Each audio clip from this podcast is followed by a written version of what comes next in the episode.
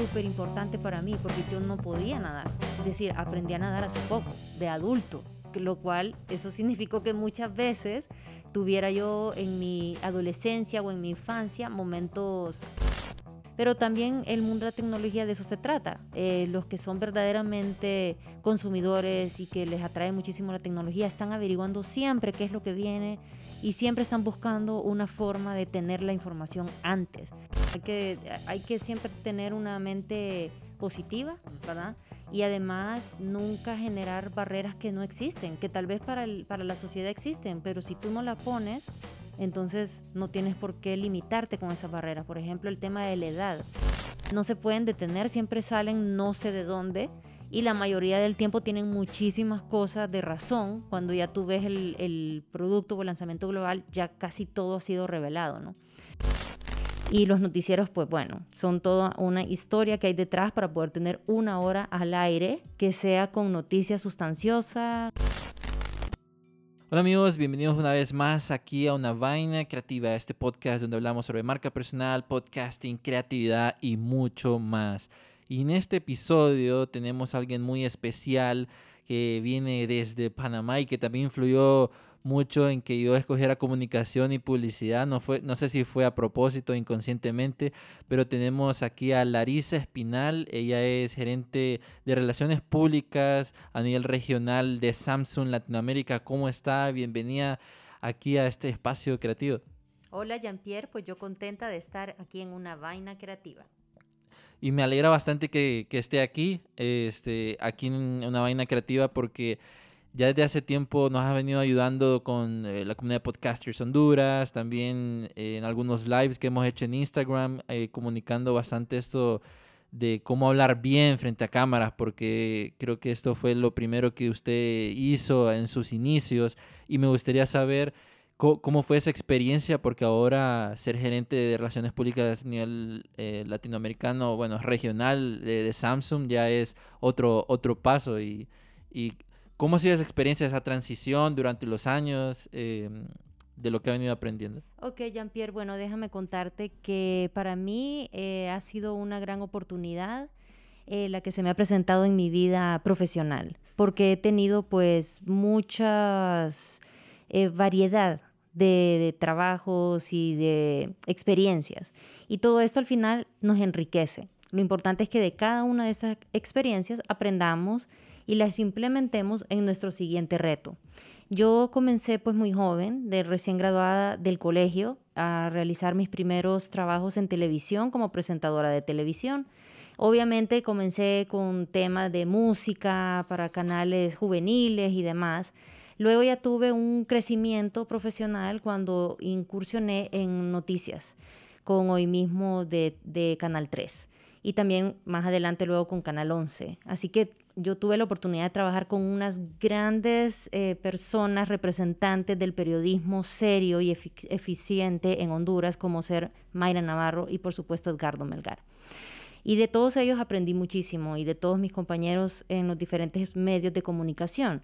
Y cuando digo todos, me refiero no solo a los presentadores, directores, sino también a todo el personal de producción, a los camarógrafos, a los editores, a los conductores, em, en, fin, a todo el equipo de producción que está detrás de lo que mucha gente no se da cuenta que ocurre cuando están viendo un programa de televisión cómodamente en su hogar. Y los noticieros, pues bueno, son toda una historia que hay detrás para poder tener una hora al aire que sea con noticias sustanciosas, eh, con equilibrio, con veracidad y demás. Así que fueron 11 años aproximadamente de experiencia en el mundo de la televisión. Y luego de esto, pues tuve la oportunidad de empezar a trabajar en relaciones públicas, no solo en el sector privado, sino también en el gobierno, en el Estado y también para las organizaciones no gubernamentales. O sea que tuve tengo experiencia en esas tres áreas diferentes porque la relación pública se maneja muy distinto en una marca comercial como Samsung, como se puede manejar con una ONG como la Alianza por la Paz y la Justicia, que son ejemplos que puedo brindarte en este momento. Así que de cada cosa yo he aprendido muchísimo y hace tres años se me abrieron las puertas para tener un crecimiento profesional a nivel internacional y ahora pues estoy al frente del Departamento de Relaciones Públicas en el Caribe, en Centroamérica, Ecuador y Venezuela, que es la región que vemos dentro de Samsung Electronics Latinoamérica. Y qué genial todo ese, todo ese salto que, que ha venido porque yo me acuerdo bien cuando era pequeño, eh, para los que no saben, Larisa es mi tía, eh, que ella me llevaba mucho a, las, a los lugares de comunicación en, en Televicentro y toda esta parte. Y, Desde chiquito salías en muchos reportajes también. Sí. Siempre era experimento. era, el, era el, el, experimento ahí. Pero sí, me acuerdo bien de todo eso. Y, y, me pregunto si esa etapa, por ejemplo, estar enfrente a cámaras, hablar, eh, que estar en vivo, uno no, no, se puede equivocar en vivo, eh, uno tiene que procesar bien las palabras. fue como una gran escuela, eh, todos esos lugares y que ahora lo está implementando cuando, por ejemplo, ¿qué es lo nuevo que viene Samsung? Y comunicar bien, porque eso es importante para un relacionador público. Definitivamente la experiencia en televisión sirve muchísimo cuando vas a luego a, pasarte a esta otra área de las comunicaciones como son las relaciones públicas. Porque en televisión tú aprendes, número uno, a redactar bien, porque debes preparar tus guiones esto te hace que aprendas a sintetizar de una manera adecuada, es decir, que tú puedas resumir toda una historia grande en pocas palabras y que sean fáciles de asimilar y entendibles. Y eso es una característica muy importante que debe tener un vocero. Así que las personas que trabajamos en relaciones públicas, para mí, somos, el material ideal para ser voceros.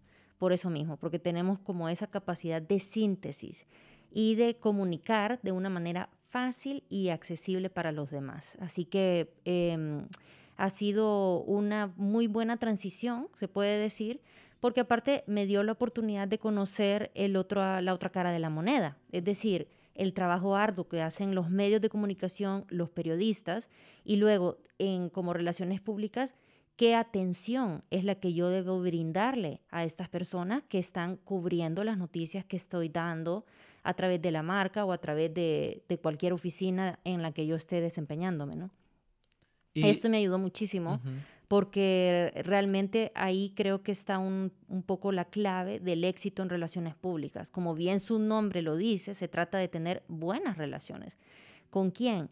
Con los medios, con los líderes de opinión, con eh, posibles clientes, eh, con otras entidades eh, similares, nuestros pares, con el gobierno. Así que eh, es, ha sido pues un complemento ideal el hecho de tener este pasado como presentadora, como reportera y como productora de televisión. Y algo que me he estado fijando también como en los relacionadores públicos es que no todo mundo puede ser un relacionador público porque es de manejar bastante este tipo de eh, personalidades, por así decirlo, eh, tratar con diferentes medios, diferentes periodistas.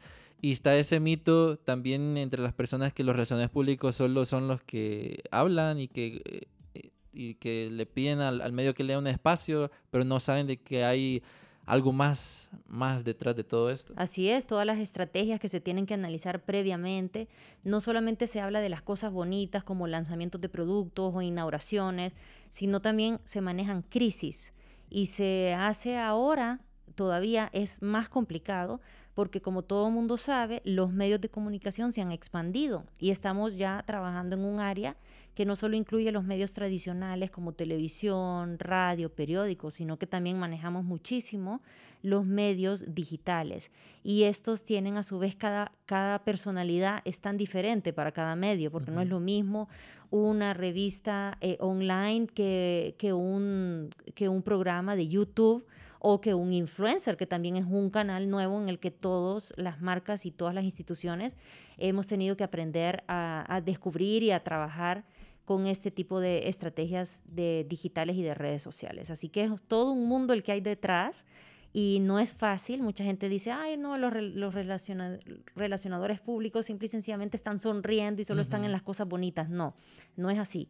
Debes plantearte muchísimas estrategias de comunicación, estar trabajando de la mano con, con tu departamento de ventas, por ejemplo, si estás trabajando en una, en una empresa eh, de productos masivos, para ir con alineado a la estrategia de ventas o eh, con tus oficinas de tu presidente, eh, si estás trabajando en una, en un organismo internacional o en algo del gobierno, ¿no? Tienes que ir de acuerdo con los objetivos que tiene el, eh, el, director de esa institución y demás. Y aquí pues surgen muchísimas cosas que pueden ponerse difíciles en el camino como el manejo de las crisis. Y eso de manejo de las crisis son los primeros en dar la cara que para esto deben de tener como el conocimiento completo de lo que está pasando.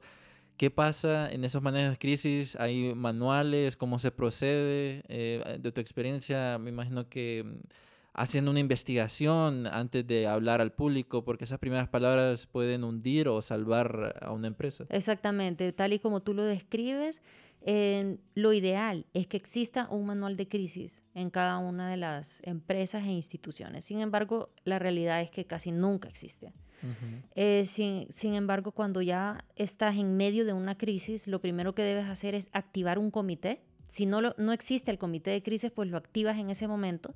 ¿Y cómo lo eliges? Debes colocar personas clave de las áreas que están siendo afectadas por la crisis. Por ejemplo, si es una empresa de comidas rápidas, pues tú tienes que colocar en este comité a, eh, la, persona encargada como que de servicio al cliente, eh, si, es, si tuvo algo que ver con la comida, pues al jefe de comidas, al gerente eh, de inventario, o sea, depende de la crisis, tú vas escogiendo quiénes son esas personas clave que deben integrar el comité para realizar la investigación adecuada, hacer la valoración de los hechos y luego ya con propiedad establecer una estrategia de comunicación. Eh, ya como tú lo has mencionado, las primeras palabras que pronunciamos públicamente son las que nos pueden ayudar a hundirnos más o a salir de la crisis rápidamente. Y, y por ejemplo, a pequeños emprendedores que no tienen como un equipo tan gigante, este, hay pequeñas cositas como que se pueden utilizar como las redes sociales, como para hacer un medio de relación pública, porque no podemos pagar como un medio televisivo, no somos tan masivos, sino son las redes sociales. Eh, ¿Cómo podríamos eh, de esa forma abordar eh, si hubo como un error, si hubo como una queja de un cliente que, que lo hizo viral en, cierta parte? Bueno, los, los, los emprendedores e incluso las empresas grandes, todos nos hemos dado cuenta que las redes sociales son un canal de servicio al cliente, definitivamente. Y en las redes sociales es el primer lugar en donde vamos a recibir las quejas. Ahí tú tienes dos caminos. Hay empresas que eligen que el, el, camino número uno es que la red social les va a servir para responderle a los clientes de manera directa y abierta en esa red social. Hay otras empresas que prefieren responder a través de las redes sociales, pero de manera privada, porque también se genera, tú tal vez colocaste o publicaste un anuncio X y te están poniendo quejas de otras cosas que no tienen nada que ver con lo que tú estás comunicando. Entonces como que te ensucia mucho la comunicación. Y ahí es donde tú decides, o me pongo a responder uno por uno y dejo abiertos los comentarios, que se vean las respuestas que yo di y lo que va a ocurrir es que 100 personas te van a preguntar 100 veces lo mismo, nunca van a leer lo que ya respondiste arriba, ¿ok? O eh, empiezas a responder, te estoy, te estoy escribiendo al directo, ¿ok? Y, y, ya haces una comunicación como más personalizada a ese cliente para atenderlo, pero siempre darle una respuesta, ya sea pública o privada.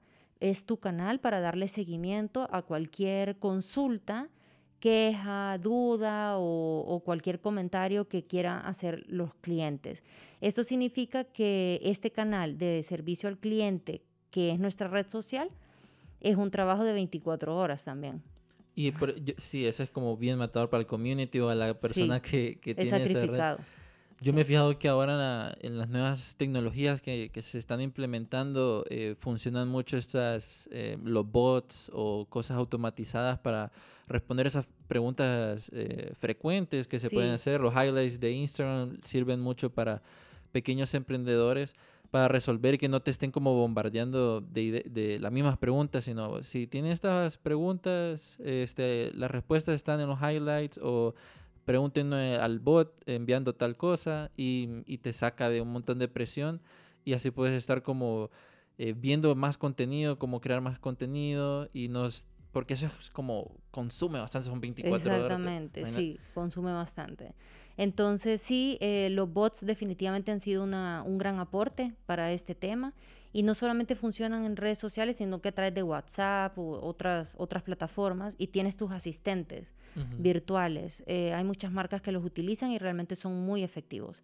Eh, si el pequeño emprendedor no puede invertir en una plataforma como esta, eh, pues entonces lo único que le queda es eh, poner la responsabilidad en, la red social como tal, pero mi sugerencia sería que el trato fuera directo, a través del DM, a través de, de, mensaje directo, y no que lo deje abierto públicamente porque puede generar más bien un problema. ¿Y qué tanto influye eso de que, por ejemplo, el DM uno, por ejemplo, hace, hace unos minutos antes que entrábamos aquí andaba preguntando unas camisas y le preguntaba, ¿cuánto cuestan las camisas? Entonces solo me tiran el precio, 300 o 500. ¿verdad? Y... Mm, sin preámbulo, dices, así como que sin un trato especial. Ajá, exacto. Sí, sí influye. O sea, obviamente tú te tienes que poner en, el, en los zapatos del cliente. ¿Cómo te gustaría que te trataran? Esta es la manera en la que tú vas a descubrir cuál es la forma en la que vas a tratar al cliente. Y relaciones públicas sí ayuda muchísimo en esta parte. No somos los encargados del servicio al cliente, pero, por ejemplo, para las preguntas frecuentes, normalmente eh, se abocan al los departamentos de relaciones públicas y uno desarrolla esas posibles preguntas y esas respuestas diplomáticas que deberían estar eh, disponibles para el público. Y, hablando un poco de relaciones públicas, eh, más a profundidad de ese papel tan importante que, que ustedes tienen dentro de la empresa, hay, yo me he fijado, y no sé si las personas que, que me están escuchando van a estar de acuerdo, que he fijado, me he fijado que en relaciones públicas mucha gente dice que solo es para las mujeres y que hay menos hombres. ¿Qué opinas sobre eso? ¿Por qué se ha visto esa tendencia o por qué pasa? Sí, eh, yo he tenido compañeros hombres, pero definitivamente más del 70% son mujeres. Eh, no sé por qué, quizás es por el, el, tema un poco de la facilidad de de convivencia, de relacionamiento, eh, las mujeres más sociables, por así decirlo, eh, que muchas veces que, lo, que los varones, pero sí hay hombres relacionadores públicos y que son muy, muy buenos, o sea que no debería haber ningún tipo de discriminación en el sentido de, que en realidad cualquiera puede estudiar y dedicarse a esta carrera, pero casualmente sí son la mayoría mujeres. Sí, es algo bien, bien curioso que, que se ha dado porque siempre cuando aparece en los medios es una mujer y es muy raro que aparezca un hombre dando palabras. Usualmente si es un hombre es un abogado o algo por el estilo. Exactamente, pero es por lo mismo, la carrera en general ya puede derivarse de relaciones públicas especial eh, directamente o de comunicaciones y publicidad, como es mi caso, y en estas carreras como tal, eso la mayoría de las estudiantes, de los estudiantes son mujeres.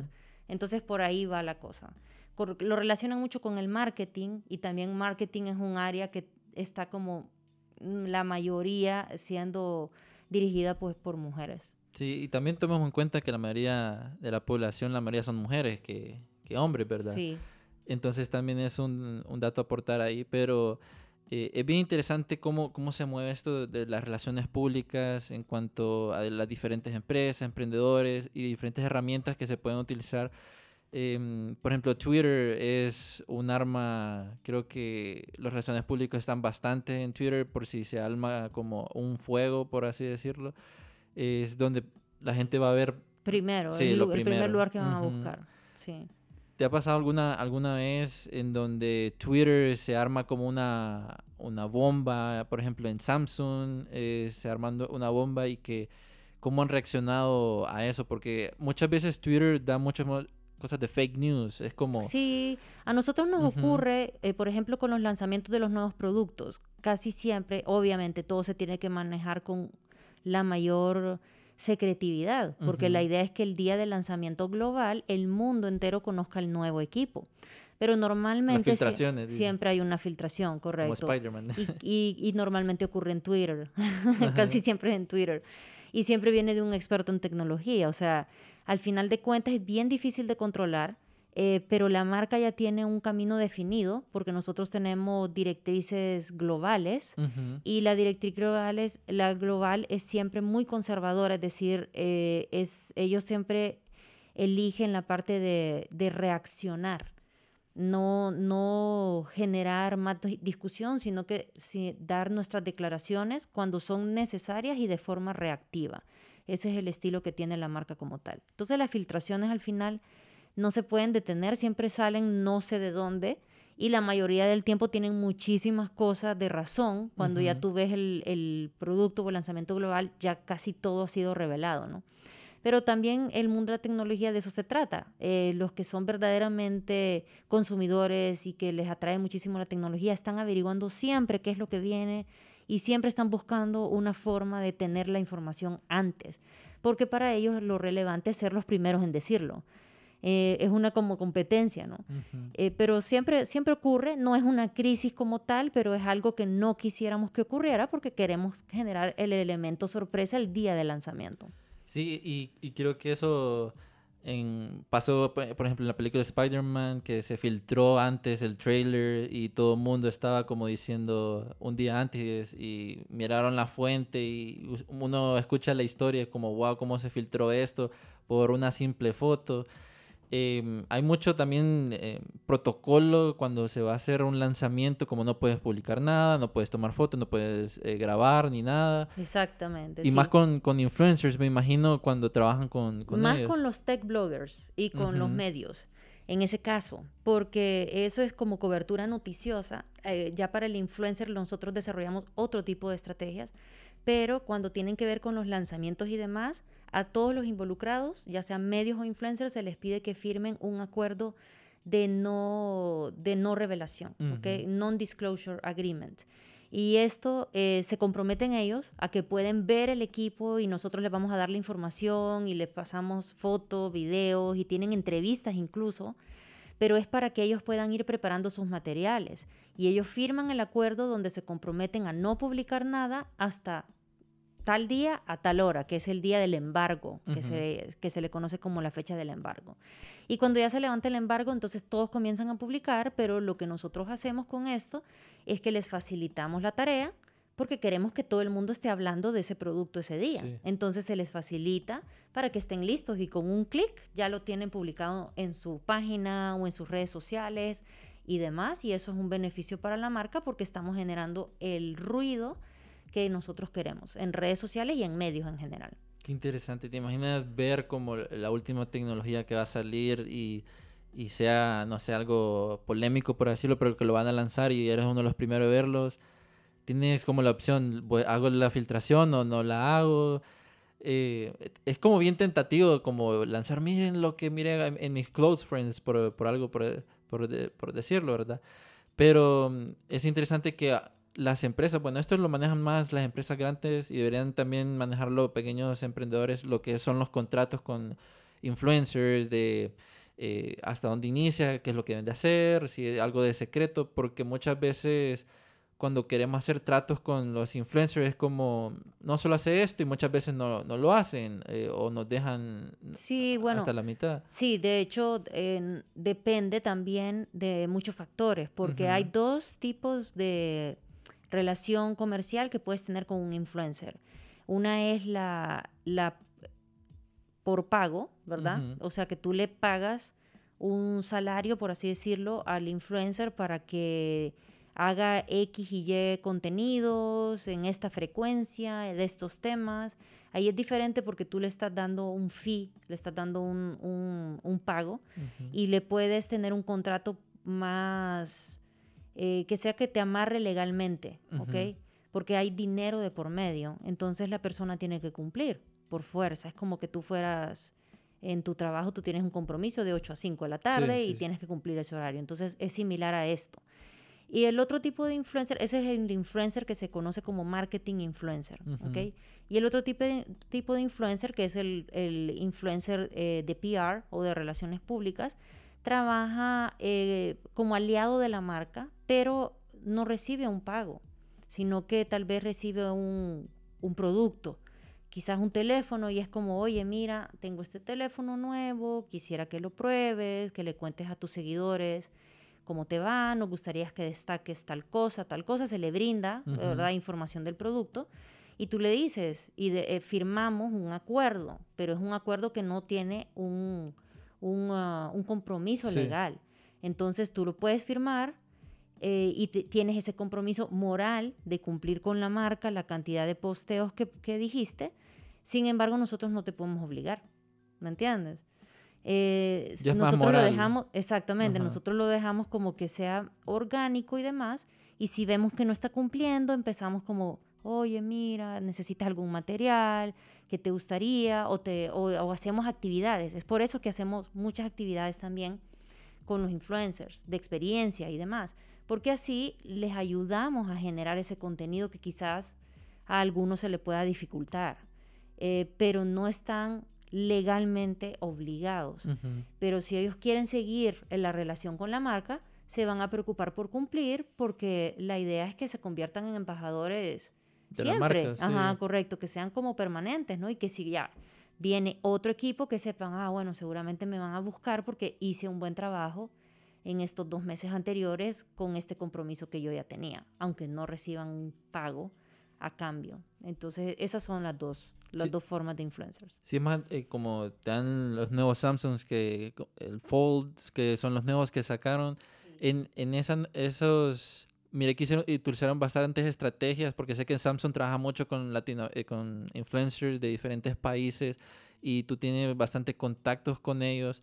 Eh, ¿Qué nuevas estrategias han estado implementando como por diferentes países como para conectar con, con, las audiencias, porque sabemos que en diferentes países se mueven, la audiencia se mueve diferente, pero han implementado algo nuevo eh, con los influencers, no lo mismo que hacer las mismas stories eh, o, o, mira esto. Bueno, en realidad sí, siempre hay cosas nuevas que se están, que se están implementando. Número uno, porque eh, se deben cambiar de acuerdo a las características del producto, o sea, no solamente el influencer como tal puede cambiar, sino que también el producto va dirigido a otro tipo de público. Entonces por ahí vas modificando el tipo de contenidos. Porque depende del buyer persona. exactamente, exactamente. Entonces ahí ya empieza como la diferenciación. Y a raíz de eso es que tú empiezas a desarrollar eh, las diferentes actividades. Una de las cosas que nosotros hemos implementado mucho son las experiencias eh, para, para los influencers, por lo mismo que mencionaba anteriormente, que son oportunidades para que ellos generen contenidos, contenidos que nosotros estamos relativamente controlando porque es en una actividad que está organizada por nosotros. Eh, pero también otra de las, de las cosas no es nueva, pero es una estrategia que siempre la implementamos, es el tema de hacer reviews. Porque al final, eh, yo como comprador, si quiero comprar cualquier cosa de tecnología, normalmente me voy a meter a buscar qué me dicen los expertos de esto y cuál es mejor y quiero comparar este con el otro y cómo es la cámara y cómo es el, el video, etcétera. Entonces, para eso eh, se necesita tener acceso a los productos, brindárselos a los, a los que realizan reviews, tanto influencers de fashion, de lifestyle, que ahora están también ellos evolucionando y haciendo este tipo de, de contenidos, van más allá de una foto, sino que hacen su análisis del equipo, y como un tech blogger que ya se sabe que es un experto y que me va a decir todo lo bueno y lo malo de, de, ese, de ese celular o, de ese equipo que, se, que está analizando, ¿no? Y esa es una estrategia pues que nunca pasa de moda, como dicen por ahí. Sí, los reviews, por ejemplo, yo para comprar las cosas de podcasting y todo esto, siempre voy a, a un youtuber, se los recomiendo, se llama Podcast Stage, hace reviews súper excelentes de micrófonos y todo. Y es como cuando quiero comprar algo, voy ahí a ver qué es lo nuevo, qué es la otra cosa, porque sí, uno ahora también como uno compra más online, las nuevas tendencias de comportamiento online en e-commerce y todo eh, esto relacionado, eh, muchos de las personas eh, quieren saber mucha información antes de comprar para ir a, a la parte física o online. Exacto. Entonces, la toma de decisiones. Exactamente. Entonces aquí relaciones públicas juega un papel importante porque del 100% de la decisión de compra de la persona, relaciones públicas influye más o menos en un 30, 40%. ¿Por qué? Porque somos nosotros los encargados de que cuando tú busques en Google ese review, eh, aparezca, aparezca algo somos nosotros los encargados de generar esas noticias, porque tú vas a buscar noticias, videos de youtubers o de en Instagram, etcétera, que te estén dando información. No vas a buscar un anuncio de marketing, sino que vas a buscar un Noticias, tercero, o es una tercera persona que te lo está diciendo, no es la marca directamente a través de un, de un anuncio, sino que es un tercero, que es un experto que tiene ma- mayor credibilidad y a través de relaciones públicas es que nosotros tenemos que facilitarle para que esos materiales existan. Y ahora a nivel online, como los post blogs, eh, influyen bastante al nivel SEO porque uno pone como Samsung, New iPhone, y te debe salir lo último que, que ha salido, ¿verdad? Lo que es el Fold y todo. Y, y creo que esa parte, muchos de los emprendedores o podcasters que, eh, que, que nos están escuchando deberían tener como una página web o algo a nivel online, porque me decía Robert Sasuke que si no estás a nivel online, si hiciste un evento, pero no hay algo como un Claro, artículo no quedó ahí. o un video, no Exacto, existe. No sí, existe. así es. Totalmente cierto, sí. Es mejor que se amplifiquen los canales. Entonces, que tú tengas la, la oportunidad de, de manejar tu video y hacer tu YouTube eh, perfectamente, pero que también te soportes a través de una página web o de un blog, que, o sea, que tengas algo que te complemente, aparte de tu Twitter y, y de tu Instagram. Bueno, y ahora que están apareciendo cada vez más, ¿verdad? Sí. Más redes. Sí, porque eh, yo pensándolo así como consumidor, eh, cuando quiero comprar algo nuevo, eh, yo busco como cómo comprar o solucionar algo, ¿verdad? O nuevo Samsung, o nuevo, o- bueno, ot- ot- otra cosa, ¿verdad? Nuevo micrófono. Entonces, en las primeras apariciones me van a salir los primeros blogs o los primeros videos donde tengan esas primeras palabras clave Sí. para solucionarme lo que, lo que tengo.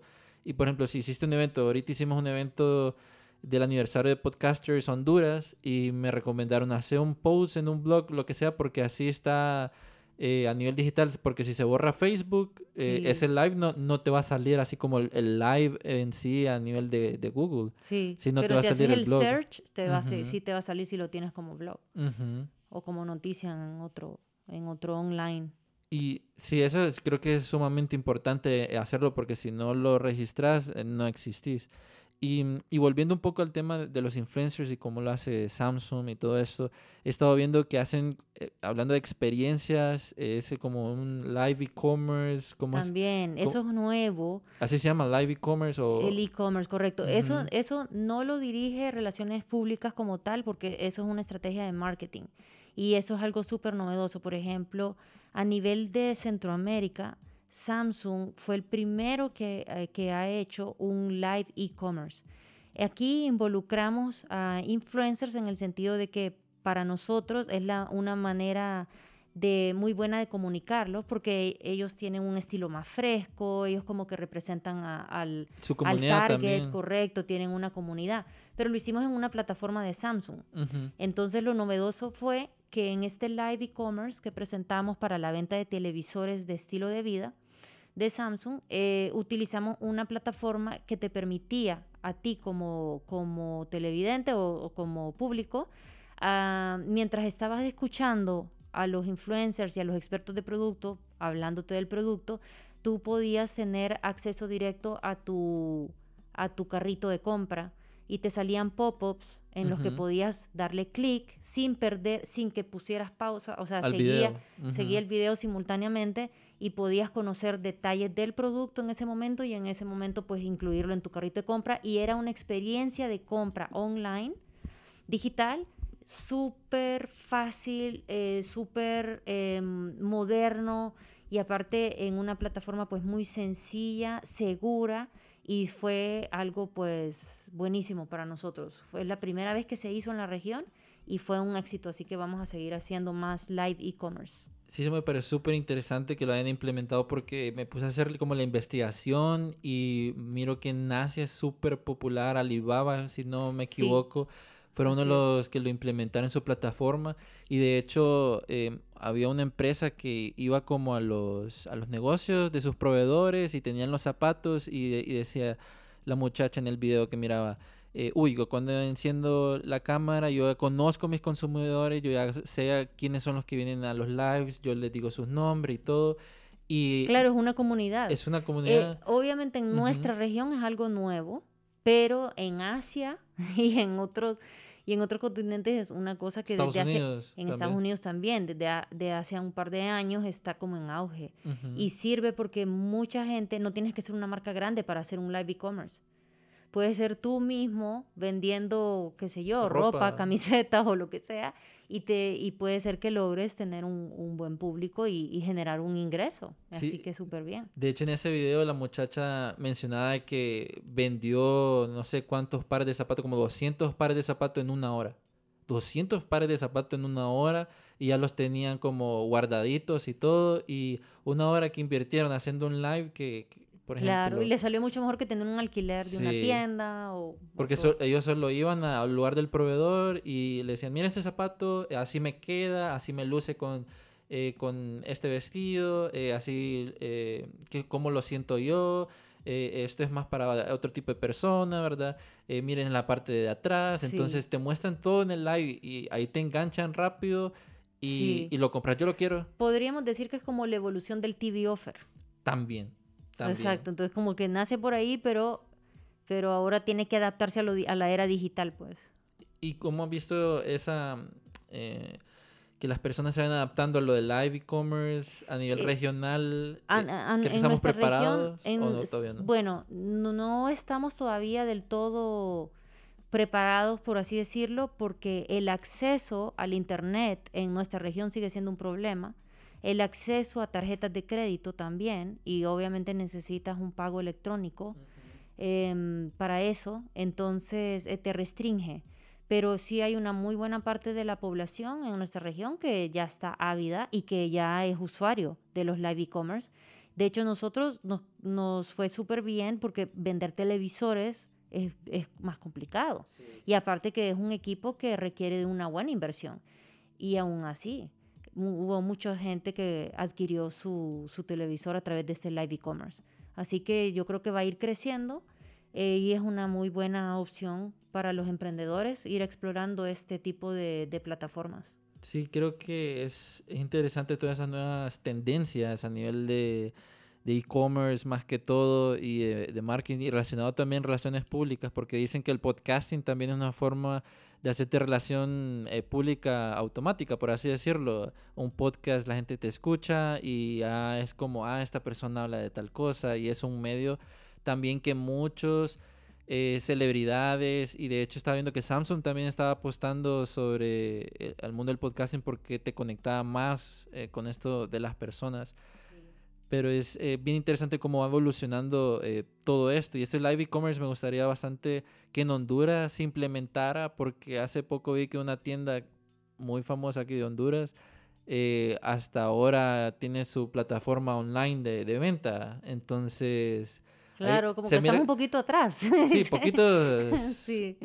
es más o menos. Sí, pero viendo como competencia en México, en otros lados, eh, hay un montón de cosas que podríamos implementar a nivel de e-commerce, a nivel online, que se podían mejorar a- a- en cuanto a relaciones públicas o, Sí. o en ventas.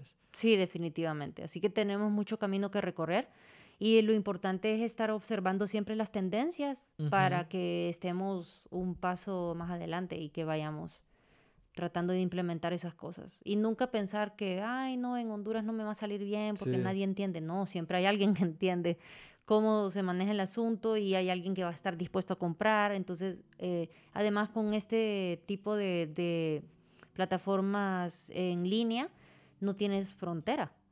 Así que puede ser que alguien te compró en Honduras, pero puede ser que te compre en El Salvador o en Guatemala, exactamente. Entonces, eh, sí, vale la pena intentarlo. Sí, creo que eso es importante. El nivel online eh, no tiene sus límites y de hecho en Archivos Enigma la mayoría de personas que nos escuchan son de, De otros países. de otros países, entonces no hay límites en cuanto a eso. Ahora, Elisa, eh, ya vamos a ir terminando este episodio súper genial, pero a mí me gustaría saber un poco, saliéndome un poco de lo que es relaciones y lo que has eh, hecho en- en tu trabajo. Eh, de todos esos viajes, eh, ¿cuál ha sido el que más te ha gustado en cuanto a visitar un país por, por causa de, de tu trabajo? Wow, eh, bueno, he tenido la oportunidad de, de conocer, por ejemplo, Sao Paulo, que nunca había, nunca había viajado a Brasil, y es una ciudad imponente. Realmente no, no tenemos tantas actividades que es muy difícil que uno diga, bueno, sí, voy a hacer turismo, ¿no? Sí, sí, sí. no, no termino de conocerla, pero siempre cada vez que voy ahí como que te llena de una energía increíble porque es una cantidad de personas impresionante y, y la ciudad en sí es impresionante. Eso ha sido bien bonito. Y nunca falla eh, los, ciertas ciudades en Estados Unidos también que son, que son unas ciudades icónicas como Nueva York y tener la oportunidad de realizar actividades ahí con eh, llevar a nuestros compañeros de medios e influencers de la región para que tengan unas actividades lindas y todas cosas programadas para ellos especiales, desde desde el desayuno hasta la cena es también una experiencia muy, muy grata. Y, y, de, paso, pues nos divertimos porque andas conociendo lugares muy interesantes también. Y, y, bueno, en la región tenemos lugares muy lindos. Puedo decir que obviamente las playas del Caribe siempre va a ser algo en que nunca te vas a arrepentir de visitar. ¿Las playas de Panamá son mejores que las de Honduras o no? Hay playas lindas en, en Panamá de, de las, las, islas que quedan en la parte del Caribe eh, como por ejemplo San Blas. Es como decir Roatán, pero Roatán es mucho más lindo porque está más desarrollado, ¿ok? Pero sí tiene, pero sí tiene lugares muy bonitos. Pero las otras playas impresionantes que sí nosotros deberíamos aspirar a buscar ser más o menos como ellos en ese sentido son es Dominicana y Puerto Rico, que le sacan más provecho al turismo, pues. Sí, las islas ahí, creo que eso, el turismo y toda la cultura la tienen bien, bien desarrollada. Sí. Y mm, Larisa, me he estado fijando que haces, eh, corres, eh, haces triatones, eh, nadas, hay ciclismo. ¿Esta fue una evolución que, que te ha cambiado la vida porque antes no, no, eras tan, tan atlética como ahora? ¿Cómo, cómo fue eso? ¿Por, cómo no era nada atlética. No era nada. no hacía nada de deporte. Eh, no sé, creo que la, la, vida que he desarrollado en, en Panamá me ha permitido empezar en esta nueva parte de, de, deporte, ¿no? Porque se presta la ciudad para eso. Hay facilidades, hay, hay vías en donde puedes eh, hacer tus entrenos de bicicleta sin pensar que un vehículo... Además es plano también. Exactamente. Bueno, no, o sea, hay unas buenas lomas también. pero, pero, o sea, te dan la facilidad puedes entrenar todos los días en una, en una vía que es como decir mm, más, más grande que el Boulevard Suyapa, por así decirlo, te, te, reservan un carril solo para bicis y no estás preocupado que va a tener un accidente, Entonces eso te permite que tú puedas salir todos los días a las 5 de la mañana. Y cierran, ¿verdad? Y cierran, correcto, para que los carros no pasen por ahí. Entonces te están dando oportunidad de que la gente pueda vivir el deporte. Hay lugares específicos abiertos a todo el público, gratis además, en donde puedes ir a correr y que son adecuados porque no te asaltan en la mitad del camino. Hay luz suficiente, hay vigilancia, eh, hay lugares donde puedes comprar agua, hay agua, oasis que los coloca el, el, Estado, ¿no? Entonces son como que te da mayor facilidad y mayor confianza de poder hacer todo esto. Entonces eso se desarrolla más ahí y existen más grupos y equipos organizados, entonces fue como más fácil encontrar, y correcto, y encontrar un grupo bonito de amistades y demás que compartimos el, el amor por el deporte. ¿Y crees que alguna vez pensaste que ibas a llegar tan lejos en cuanto a superación personal, eh, nadar, eh, hacer tantos kilómetros en bicicleta o a nivel profesional? No, nunca me lo imaginé. Siempre me llamaba la atención la bici, me gustaba porque aquí hacía spinning, pero exactamente, muy diferente. Pero natación, eso ha sido como súper importante para mí porque yo no podía nadar. Es decir, aprendí a nadar hace poco, de adulto, lo cual eso significó que muchas veces